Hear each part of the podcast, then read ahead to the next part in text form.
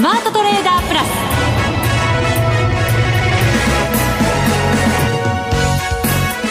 全国のリスナーの皆さん、こんにちは。内田まさみです。この時間はザ・スマートトレーダープラスをお送りしていきます。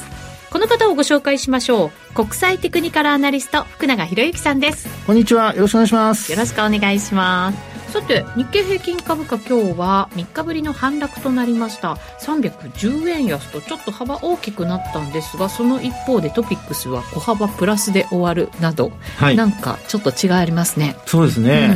うん、あのーまあ、引け間際でトピックスも一時マイナスに転じる場面があったんですよね、はい。まあ、ただそこからは少し持ち直して終えたということで、まあ、今日はすごくそのなんか二極化してる感じでしたよね。そうですね、あの、えー、プライム市場でも値上がり銘柄数の方がはっぴゃくめいがらで、値下がりがきゅうひゃくななじゅうですから、そんなに大きく違いがあるわけでもないという感じですもんね。そうですよね、うん。まあ、ただね、あのもう皆さんご存知の通りですね、昨日のパウエル エフアールビー 議長の議会証言で、はい、まあ、やはりこう多角的な受け止められ方をしたということもあって、えー、ニューヨークダウ等は大幅安、まあ、大幅というか、まあ、特にナスダックですかね、 いちパーセント を超す下落率になっていたり、うん、はい、あるいはあのフィラデルフィア半導体株指数があの にてんろくパーセント を超す下落率だったんですよね、うん、そうですね。だから、えー、あの国内でも半導体株かなり下げてという動きとはなりました、はい、そうですよね、はい。まあ、ですのでちょっとやっぱり金融引き締めの継続っていうところがまあ嫌気されて、でそれがまあ東京市場にもやはりあの、まあ、売り物につながってしまったと。で一方で、まあ、為替市場ではね、あの、まあ、ひゃくよんじゅういちえんだいなかばから後半というような流れになってたりしてますので、はい、えーまあ、これ、まあ、利益確定売りで止まるかどうかっていうところですね。ここからはね、株の方ですか。株の方ですね、はい、半導体の方も、はい、円安がやっぱり交換されてもおかしくはないので、はい、まあ、ですからあとはひゃくよんじゅうにえんだいになったところで、えー、またまた三者会談とかですね、うん、いろいろ政府日銀から牽制発言なり牽制ポーズが出るかどうか、はい、まあ、その辺も少しあの、まあ、今後見ておかないといけないのかなという感じがしますけどね。そうですね、このやっぱりひゃくよんじゅうえんだいになるとちょっと警戒感も、ね、うん、出始める水準ではありますよね。そうですね、まあ、あのトレンド的には一応、まあ、円安トレンド、まあ、ドル高トレンドに入ってきてはいるので、えーまあ、あとはその今お話ししたように警戒しながらっていうところだとは思うんですけど、まあ、それがあのなんでしょうかね、こうきっかけで走るのかどうか、きっかけ次第で円安がこう、まあ、加速するのかどうか、そのあたりがちょっと日経平均さんまんよんせんえんに乗せるか乗せないか、えー、なんかちょっと鍵を握っているようなそんな状況かというふうには思いますけどね、うん。ただあの エフオーエムシー で、はい、そのあともしかしたらにかいぐらい利上げをするかもしれないって言ったのって結構サプライズ的な感じだったと思うんですね、はい、その割にはどうなんでしょうね、このドルの動きっていうのは。うーん、なんとなくマーケットが本当ににかい上げられるのどうなのみたいな、そうですね、ちょっと疑心暗鬼になってるというか、あまり信じてないというかだからこそのなんか昨晩のそのパウエル議長の、はい、お前ら上げるんだぞみたいなこう念押しみたいな感じもしなくはないんですけどね、まあ、そうですね、まあ、でもやっぱり一番、えー、あの為替が見ている部分としてはやっぱあの、まあ、債券なんかの市場だと思いますので、はい、まあ、金利があんまり上昇してないっていうところがですね、まあ、特に長期金利ですよね。そうなんですよね、えー、ですからその辺からするとあの為替もやっぱりあの周りを見ながらっていうところだと思いますから、えーまあ、やっぱりあのじゅうねんさいアメリカのじゅうねんさい利回りの上昇っていうところにつながっていかないと、まあ、なかなかさらにこう上昇していくには難しいのかなと。ちなみに昨日は さんてんななにパーセント でじゅうねんさい利回りを持ってまして、はい、横ばいですからね。そうなんですよね、はい、高止まりっていう感じですかね。ですから、まあ、その辺が今の内田さんの疑問にあったドルがあんまりね、えー、動いてない要因かなというふうには思いますけどね、はい。この後も詳しく解説いただきます。そして番組後半ではマネック証券インベストメントストラテジーズ兼マネックスユニバーシティシニアフェローの塚本典弘さんにご登場いただきます。こちらもまた幅広くねお話いただく予定となっていますので、はい、最後までお楽しみください。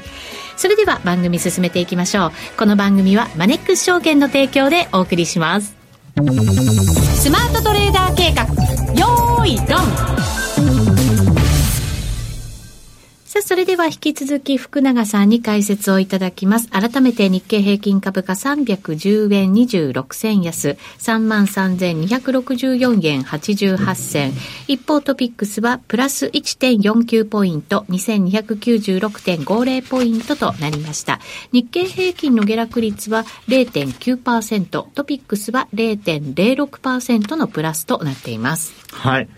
えー、まあちょっとやっぱり昨日の半導体関連のアメリカの下落ですね、はい、まあこれが結構やっぱり寄与している、あの日経平均の足を引っ張ったっていうところだと思うんですけど、うん、まあ昨日のあのダウの採用銘柄ですねの下落、まあさんじゅう銘柄ありますけど、はい、その中で下落している銘柄を見るとインテル、それからあと アイビーエム、はい、それからあとマイクロソフト、うん、えー、さらにはえー、っとまあ、セールスフォースドットコムですかね、セールスフォース、はい、うん、それからあとあのウォルグリーンブーツとかですね、ブーツアライアンスとか、うん、えー、さらにはゴールドマンサックスなんかもね下落してたりしてるんですよね、はい、で今あのお伝えしたように上位のところでいうとやっぱりあのハイテク株のところは結構名を連ねてますので、半導体とかですね、インテル、アイビーエム、マイクロソフトなどなど、はい、そうですそうです、うん、えー、あと他にもねディズニーとかもちょっと下落したりしてます。あとアメリカンエクスプレスもね、うん、結構じゃあ業種問わず幅広くっていう感じですかね。まあさんじゅう銘柄しかないんですけど、えー、であとねやっぱりあの上昇している銘柄で見るとユナイテッドヘルスグループだとか、はい、あとプロクター&ギャンブルだとか生活必需品のところもちょっと一応上がってるんですよね。そうするとなんか景気悪化みたいなものな感じなんですかね、なんかね、うん、こっちは上昇ですけどもね、はい、であとマクドナルドも上がってますし、あとナイキも上がってますね、あとビザも上がってますし、なんか結構バラバラなんですよね。バラバラか。なんとなく、はい、あの景気悪化を織り込みながら安全な方に安全な方に向かったのかなっていう風な感じはしたんですけど、そうではない。うーん、まあ景気悪化っていうとですね、プロクター&ギャンブルなんかはちょっとあんまり下げないような気も、あのごめんなさい、下げてるような気もするんですけど、プ, プラスで終えてますからね。うん、あとそれからえー、っと他にもまあマクドナルドもそうでしょうし、あとコカコーラも上がってますからね。あとウォールマートも上がってますね。うんうんうん、なので景気悪化っていうと小売りはやっぱり真っ先に売られなきゃおかしいグループなので。その辺からするとやっぱりハイテクのところ金利上昇が嫌気されたのかなという、まあそんな私のあの印象ではそんな印象ですね。うん、なるほど、はい、はい。で、あと、まあそれが結果的に東京市場にこう、まあ乗っかってきてるっていうかですね、は広がったっていうところなんですけど、あの、一応ですね、トレンド的に、まあいつもお話しするそのパラボリックだとか、はい、まあ、そういったもので見てみると、まだね、パラボリック陰転をしてないんですよ。それは日経平均、日経平均もトピックスも日経ごひゃくもあの今日も下げた割には、はい、なんていうんですか、高止まりというかチャート的に見ると横ばってる感じというか、そうですね。ね、はい。であの前回お話したことを皆さん覚えてらっしゃるかどうかなんですが、あの売買高売買代金膨らんでる中で株価が伸びなくなると、はい、あのまああのセリングクライマックスとはまた別の意味で。あの、ここから、ま、株価水準に切り上がらないとですね、上値が重たくなってくるっていうことが考えられるってお話をしたかと思うんですが、はい。まあ、結果的に、あの、先週からいっしゅうかん経ってみると、株価は全然伸びてないんですよね。そうですね。はい。で、商いはそれでも、あの、月曜日からさんちょうえん超えていまして、昨日はよんちょう、はい、あ、今日か、よんちょうえん超えてっていうね。ね、今日もね、よんちょうえん、ね、よんちょうきゅうひゃくよんじゅうおくえんですか。すごいですね。はい。なので、まあ、この辺の動きを見ていると、陰転していないので、あの、トレンド的にはまだ、あの、陽転、あるいはトレン、上昇トレンドが続いていると。で、あと、いつか移動平均線はほぼ横ばいに変わってきてて、そのいつか移動平均線を挟んだ値動きになっているということなんですよね。はい。ですから、結構ですね、あの、今週から、来週にかけての値動きでやっぱりさんまんよんせんえんに近づいて終えられないと、えー、まあ、あ、今お話したような上値の重たさというのが嫌気されて、まあ、今日みたいにちょっとこう悪い材料が出ると何かしらまとまった売り物が出てきてしまうと、う、まあ、そういうことがですねちょっと意識されるようなそんなあのいっしゅうかんになるんじゃないかなっていうふうに、まあ、あの明日以降ですけどね、はい、えー、考えられるかなってとこなんですよね。いつか線みっか連続で下回ってるの久しぶりじゃないですか。えー、っと、日経平均ですか、それ。はい。日経平均はね、昨日はね、上回ってたんですよ。上回ってたのか。はい。で、今日からいつか線が下向きに転じちゃったんですよね。そうですね。はい、確かに。はい。ですので、あの、まあ、いつか移動平均線、まあ、今日の終値といつかまえの終値を比較していただくと、実は、あの、いつかかんの中で今日が一番値が低いんですよ。ああ。ってことは、高い値が捨てられていくので、はい、いつか線の下向きは、まあ、あの、残念ながら変わらないと。うん、ですから、まあ、明日、あの、最悪でもいつか線を上回って終えて、で、あの、まあ、高い値が捨てられていく中で、そう切り替わっていって、で、株価がまた、あの、えー、低い値に変わってですね。で、低い値が捨てられて高い値に、まあ、直近の値が高くなるというような、まあ、そういう変化が必要になってくると。はい。で、その間に横ばいですと、これね、パラボリック引転しちゃうことになるので。横ばいだと？横ばいだ、あの、だってパラボリックって少しずつ上がっていくじゃないですか。もうそんな近くにやってきている。点が近づいてきている。出るんですよ。そうなんですね。迫ってるんですよ、えー、内田さん。そうなんだ。そうなんです。はい、本当に。でもね、要点の期間ってね、皆さんどのぐらい今続いてると思われてます？結構続いたでしょ？そうです。もう結構続いてますよ。うん、これね、あの、最後に引転してたのがいつかというと、はい、ろくがつのついたちで、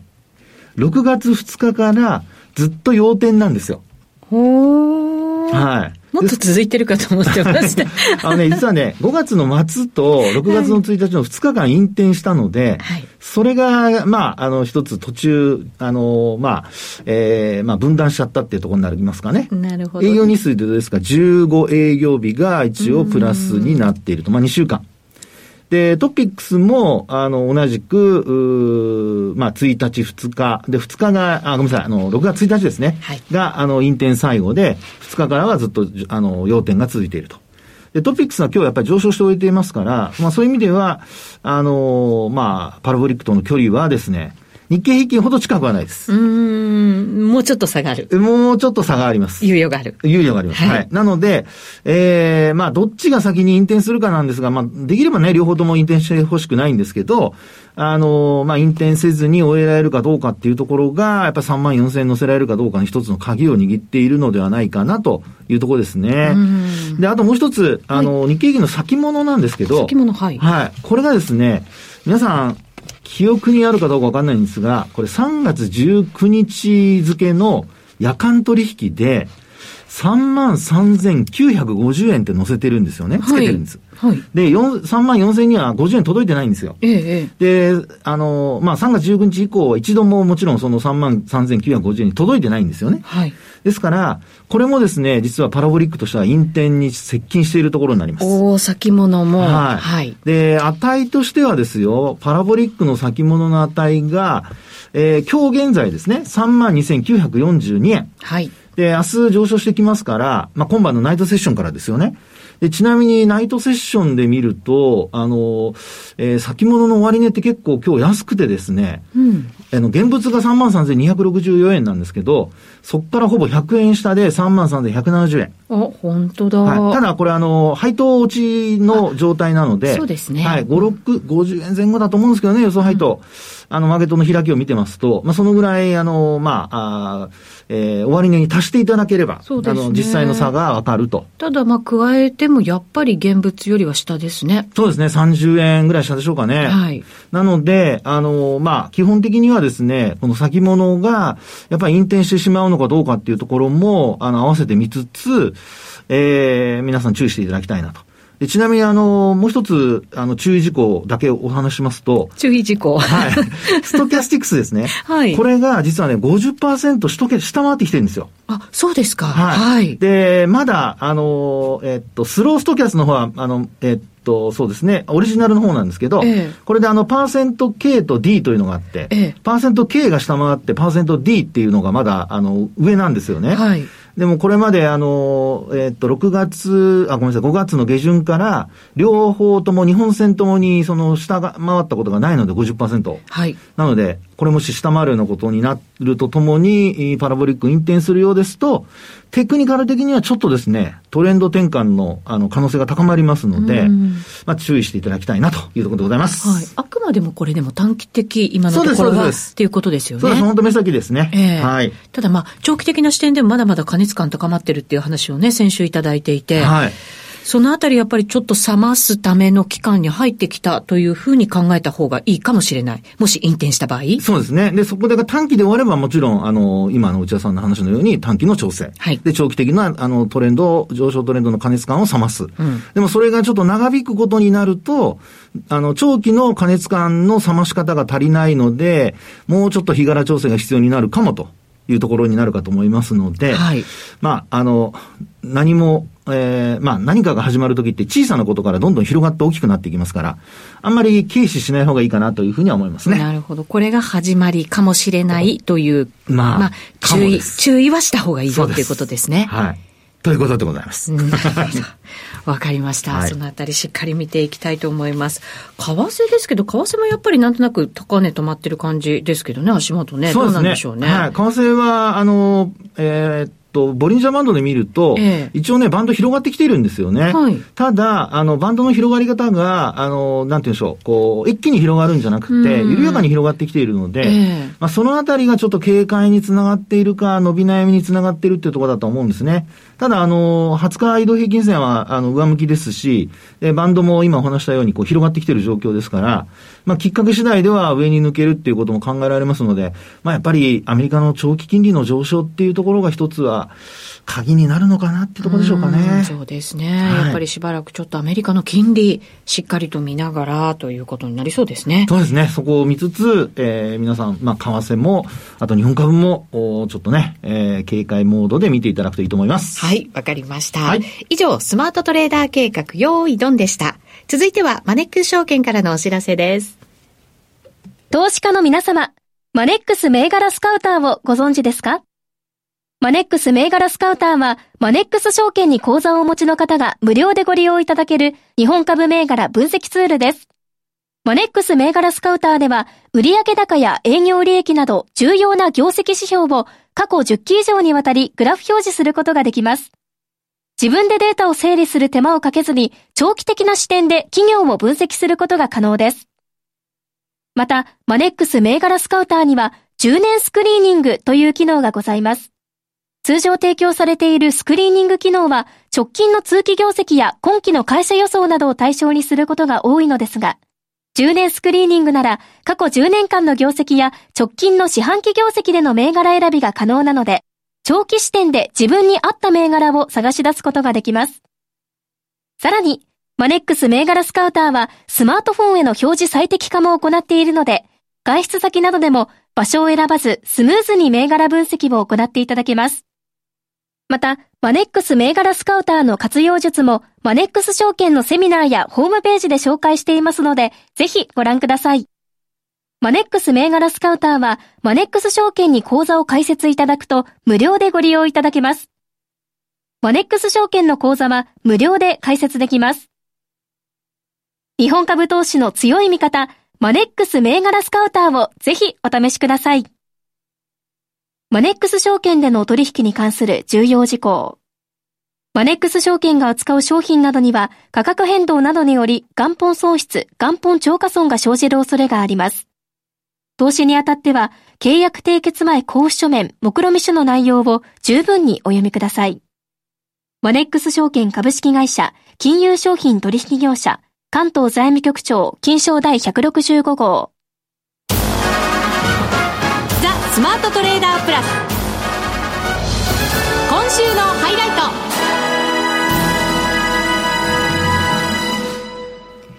それではここからのゲストをご紹介します。マネックス証券インベストメントストラテジーズ兼マネックスユニバーシティシニアフェローの塚本典弘さんです。よろしくお願いします、はい、よろしくお願いします。今日はですね、各資産クラスの半年の振り返りと今後を占うということで、はい、ここまでの半年間を振り返って今後どうなるっていうところまで伺っていきたいと思います。はい、はいはい、よろしくお願いします。お願いします。早いですね、半年は。そうなんです。ね、で、ちょっとまあこの半年間のちょっとまあ、えー、株とか債券、オルタナティブ資産のちょっとパフォーマンスを見てみると、はい、まあご案内の通り株はすごくパフォーマンスが出ているんですよね。えー、大体まああの先週末ぐらいで見て、えー、じゅうごパーセント ぐらい、米国株、世界株。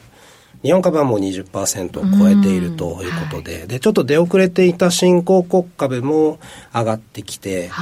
いるんですよね。はい、うん、えー、ただですね、このじゃあこの株の上げがこう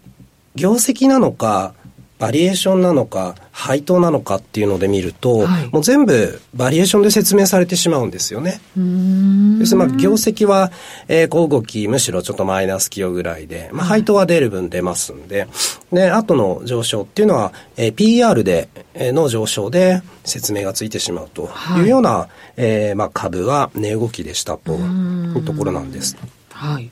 でじゃあ債券はっていうと、まあ、大体その債券ってまあ金利が出てますので、うん、金利分の当然リターンは出るんですよね。はい、なのでこう世界債券で大体まあ にパーセント ぐらい出ていたりするので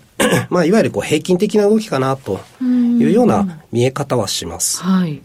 で一方でですね、あのコモディティとか原油ですね、えー、こういったものがあの非常に大きく下落をしています。でこれはあのまあ、いわゆるこうファンダメンタルズ要因だとは思うんですが、まあ、あと中国、はい、をちょっと成分にしているような部分も大きいんで、まあ、ファンダメンタルズがあんまり景気が良くないよねっていうところでやっぱりコモディティとか原油は売られて、一方で金は上がってるんですよね。はい、でそういった部分でやっぱりちょっとコモディティ、いわゆるこうオルタナティブ資産のところを見るとやっぱりちょっと景気の悪さを反映しているような感じはしますし、うんであとヘッジファンドとかいわゆる、はい、非伝統的な運用のところを見るとパフォーマンス、あのブルームバーグのですねヘッジファンド指数なんかを見たりするとリターンが出てないんですよね。あ、出てないんです。えー、ほとんど儲かってないってこと？儲かってないんです。はい、はい、そうするとなんかあのどういうこう見方をするのが一番良いのか難しいところであるんですけど、よくあのまだ変えてないとか、うん、そういう言い方をされることってあると思うんですよね。はい、ちょっとまた下がってきたら買い意欲が出てくる人がいるぐらい、ちょっと今回の上昇はまだ変えてない人が多いんじゃないかなっていうことを言われると思うんですけども、例えばこうやっぱりヘッジファンドのリターンがあまり出ていないっていうのも一つ、じゃあここから下がったら買いに来るようなリスクを取りに来る、うそういう人たちがいるっていうことを意味しているのかしらとも思えるんですよね。よくなんかね、儲かってないとクビになっちゃうからなんか年末に来てドタバタやるなんて話は聞くじゃないですか。運用成績上げようとするんじゃなくてそうそう自分の含めてね含めてね、はいはいはい、そうですので、まあ、あのちょっと株式以外の部分っていうのはあの比較的こうファンダメンタルズがあのこれからまあよくなくなっていくとか、はい、そういう部分の、まあ、懸念も反映しているようでいて、株の動きっていうのはむしろこう景気回復、景気サイクルのこう初期にいるような動きに見えるんですよね。やっぱり株って一般的にはこうバリエーションがまず上がって、はい、ついでこう業績を確認していくような順番があるとすれば、ええ、今って、えー、新たなこう回復サイクルが始まったのかしらというような動きにも見えるなと思っていて、で実際にですね、あの ピーイーアール ってあの エスアンドピーごひゃく の ピーイーアール なんか見ると結構高いところには来ているんですね。だいたい、えーと、じゅうきゅうばいぐらい、ブルームバーグで見るとじゅうきゅうばいぐらいですね。はい、ただかこう過去にじゅうねん見るとだいたいじゅうご、ろくばいっていうのが平均に見えるので、やっぱりちょっと、えー、もしここから景気がどん利上げをして景気が鈍化していくのであれば、はい、ちょっと高く見えるなというところですし、あのよくリスクプレミアムって言い方されるんですけれども、こう株の益利回りからこうじゅうねんさいのこう金利を引いた数字、要はじゅうねんさいにどれだけこうプレミアムが株に乗っているのかって見るとですね、ほぼ乗ってないんですよね。ああ、そうなんですね。ええ、まあ、それぐらいあの割高に見える、金利対比でも割高に見えてしまっていて、やっぱりかなりリスクオンの状況に見えるなというふうには思っています。まあ、そんな半年だったのかなというところなんですよね。うん、株と債券とまあコモディティ比べるとやっぱり株だけちょっとじゃ違う動きというか違和感というか、そうですね、そういう感じだったんですかね。ええ、まああのまあ、いわゆるこう流動性に支えられている部分もあるのかなと思うのは、はい、よくあのバランスシートの エフアールビー のバランスシートの話なんか出てきますけれども、準備預金なんか見るとあの今回銀行のトラブルっていうのがさんがつぐらいにあったところで、はい、ねええ、キューティー は続いてるんで、あの量的引き締めは続いてるんですけれども、うん、やっぱりあの政府のサポートが入ったりしているので、全体として流動性は少し上がっている、株に対して良い状況にはなっているんですよね。はい、でこういう支えがあるのも、えー、また確かかなとは思うんですが、あの実際ですね、じゃあちょっと準備預金どうなっていくかっていうと、ここからあの債務上限問題も落ち着いたので、はい、政府のこうこれから短期債を発行していく形になるでしょうし、うんはい、それをこう吸収される、それによってこう吸収される準備預金といわゆる民間の預金なんで、はい、えその部分が吸収される可能性もあって、ちょっと注意を要する、流動性の部分も注意を要するかなと思っています。そっちにお金が流れる可能性がある。そうですね、はい、そうすると株に来ていたお金が違うところに流れますから、株式市場にちょっと流入するのが少なくなってくるよ。そうですね、はいまあ、これまでの支えの一つだった部分がちょっと変わるかもしれないなと思ってますし、うん、であのあと物色がすごく集中してるんですよね。もう ご, ご案内の通り、はい、こうナスダック対ラッセルにせんなんかを見るとですね、あのもう アイティー バブル並みに片方に寄ってしまっているというところなんですよね、はい、だからまあこれがナスダックひゃくが止まっても、まあ、ラッセルにせんにこう入ってくれて、全体物色が広がってくれればまたいい相場になるかもしれないんですけれども、まあ、ちょっと片方に随分行き過ぎた状況に入ってるなとは思ってます。日本だとね、かなりなんか物色広がっていろんなものが高値更新してきたなって感じするんですけど、はい、そうですね、今日なんか特に ね, ねやっぱりそうですよね、はい、でもアメリカとかだとそんなことにはなってないって感じなんですね。あの、まあ、そうなら、うん、な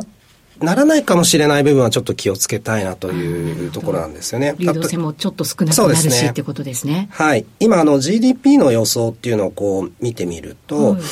だいさん四半期だいよん四半期、アメリカでいうあの、まあ、しちがつとじゅう、じゅうにがつですよね、はい、で一応まあマイナス成長が予想されているんですよね、うんはい、まあ、浅いんですけれどもマイナス成長していく中でこう物色が広がっていくような感じがあるのか、 ピーイーアール に支えられるような相場が続くのかっていうのは、えー、ちょっとどうかなっていうところで見ていたいのと、あの エスアンドピーごひゃく の数字をですね、だいたい今の現値でこう年末まで固定した場合に、こう前年比を見てみると、え V 字回復するような形になるんですね、前年比が。でこれって アイエスエム 製造業指数と重ねると非常にフィット感があって、だいたいじゃあ、 あの エスアンドピーよんせんさんびゃく から よんせんよんひゃく で年末まで固定した場合、 アイエスエム ってごじゅうごぐらいまで回復する見立てになるんですよね。うんそうするとまあそ逆に言うとそれぐらいのこう景気回復を織り込んでいる。なるほど。 アイエスエム 製造業ちょっと良くないですよね。いや良くないですね。ごじゅうごえんのままですからね。ここからそんな回復できるのって思うと、はい、ちょっと疑問って言ったら疑問もありませんか？疑問疑問大疑問じゃない言っちゃった柔らかく言ったのにまあでもマーケットはそう見てるってことですもんね。そうですね、はい、一方でなんかこう住宅のデータがちょっと改善してきているようにも見えたりもするの で, するんですよ、ええまあ、ちょっと注目していきたいところではあるんですが、ただまあ株の中でも、えー、例えばさっきこうコモディティとか、はいえー、原油、もし景気回復が続くんであれば原油とかコモディティってまあ出遅れになりますよね。そうですね、えー、であったり、まあ、ラッセルにせんを見るということがあの一つあるのかな、やり選択肢としてあるのかなと思いますし、やっぱりあの債券というのがすごく良い状況であることは変わりないかなと思っているんですよね。今あの投資的客債の利回りって、えー、実は株の益利回りよりも高くなっているんですよね。